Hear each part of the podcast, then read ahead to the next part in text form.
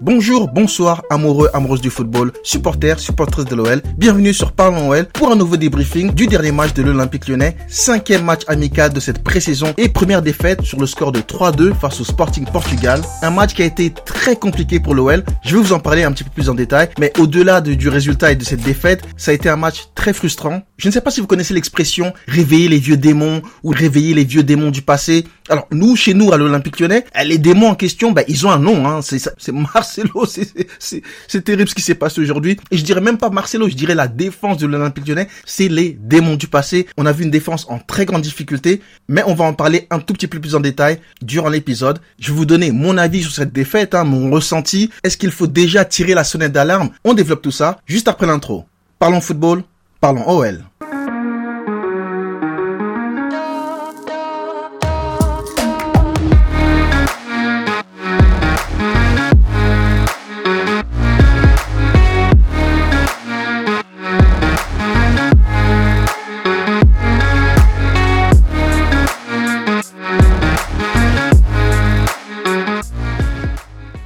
L'Olympique lyonnais a donc perdu son premier match amical de la saison. Défaite en terre portugaise contre le Sporting Portugal, 3-2. On a joué contre une très belle équipe du Sporting, champion du Portugal la saison dernière. Je ne sais pas pour vous, mais moi je savais que ça allait être un match compliqué. Peut-être pas autant que ce que j'ai vu ce soir, mais que ça a été difficile pour nos Lyonnais. Avant de vous rappeler ce qui s'est passé et ce que j'en pense, je vais d'abord commencer par vous donner donc la composition de l'OL pour ce match.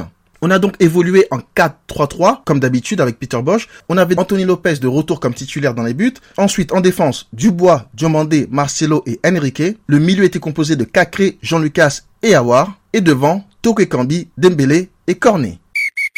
L'entame de match a été plutôt à l'avantage de l'Olympique lyonnais. On a d'ailleurs ouvert le score à la septième minute de jeu sur une action collective de grande classe. Jean-Lucas qui lance Dembélé dans la profondeur, Dembélé qui accélère dans la surface et qui talonne pour Awar et derrière Awar qui déclenche une frappe soudaine et sans contrôle. 1-0 pour l'OL.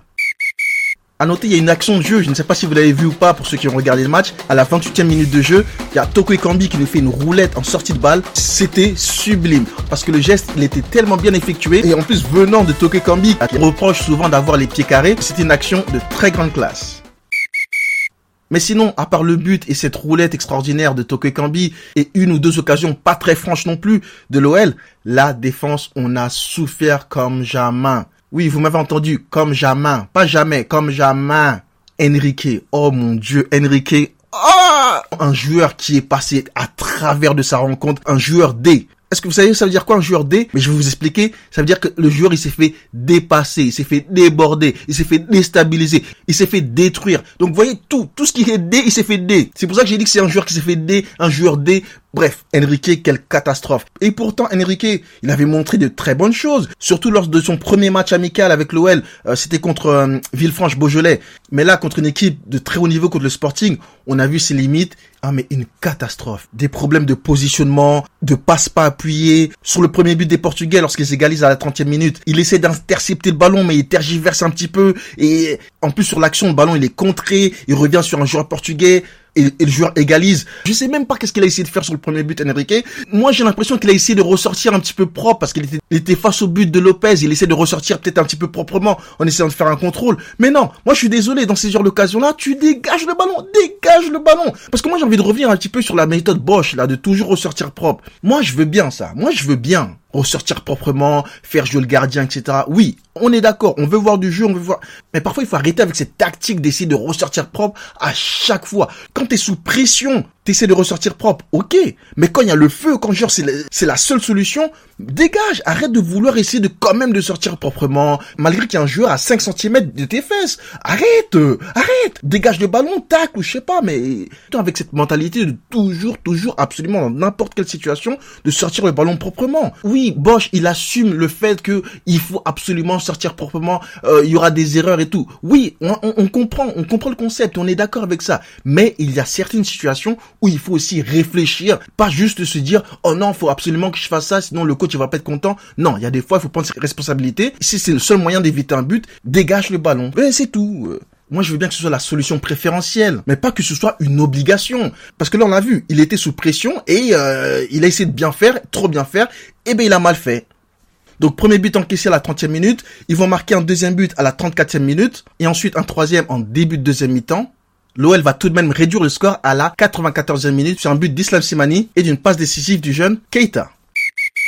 La première mi-temps de la défense lyonnais était épouvantable. On s'est fait dépasser, surtout par la vitesse. Le joueur portugais, Marcelo, il nous a rappelé le Marcelo, pas de la saison dernière, mais celle d'avant. Dès que l'équipe adverse a un attaquant ou un milieu offensif rapide et que Marcelo est titulaire, on est foutu. Parce qu'on le sait tous, hein, Marcelo, son point faible, c'est sa lenteur. Et c'est pour ça qu'à chaque fois qu'on joue contre Paris et que Mbappé est titulaire, on se fait massacrer et souvent, il est fautif. Mais bon, je vais encore une fois, je vais pas câbler uniquement sur ce joueur-là. Euh, c'est vrai que j'en ai déjà dit beaucoup, mais c'est vraiment la défense qui a vraiment pris l'eau. Sauf, sauf, hein, pour une fois, quand même, faut, faut le dire, Dubois, il a fait un match assez correct hein, pour un match de reprise. Il a pas fait grand-chose non plus, hein, mais quand même, comparé aux autres défenseurs, c'était déjà un petit peu mieux. Diomandé qui rate des passes faciles, qui appuie pas ses passes, lui aussi il commence à fatiguer. Et ça c'était la première mi-temps. Mais en deuxième mi-temps, ça n'a pas été mieux. Bon, il y a eu des changements. Denayer a remplacé Diomandé et Mendes a remplacé Enrique. Cornet est repassé à l'air gauche. Malgré les remplacements en deuxième mi-temps, même avec Denayer en défense, c'était pas beaucoup mieux. On a beaucoup reculé, concédé énormément d'occasions. On aurait pu en encaisser 5, 6 faciles. Et j'en profite d'ailleurs pour dire que je pense qu'en France, on sous-estime un petit peu trop le championnat portugais. On croit que le championnat français est beaucoup plus élevé que le championnat portugais. Et je pense que c'est un petit peu cette arrogance à la française. Mais je suis désolé, pour moi, ça se vaut.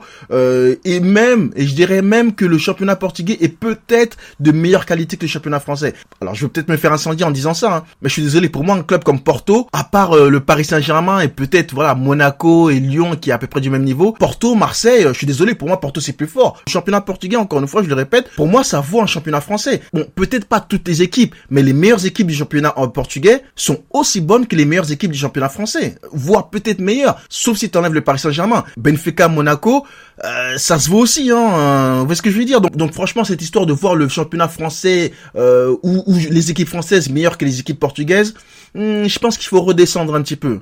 Et comme on l'a vu un petit peu ce soir, alors malgré que ce soit juste un match amical, euh, on a quand même vu que cette équipe portugaise sait jouer au football. Il a donné une très bonne image du championnat portugais.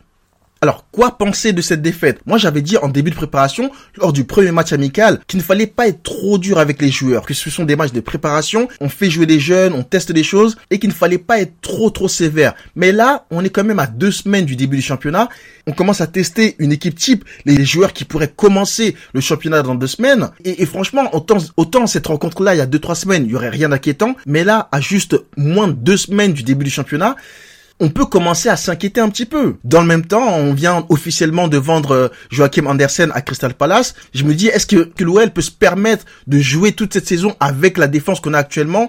Hmm.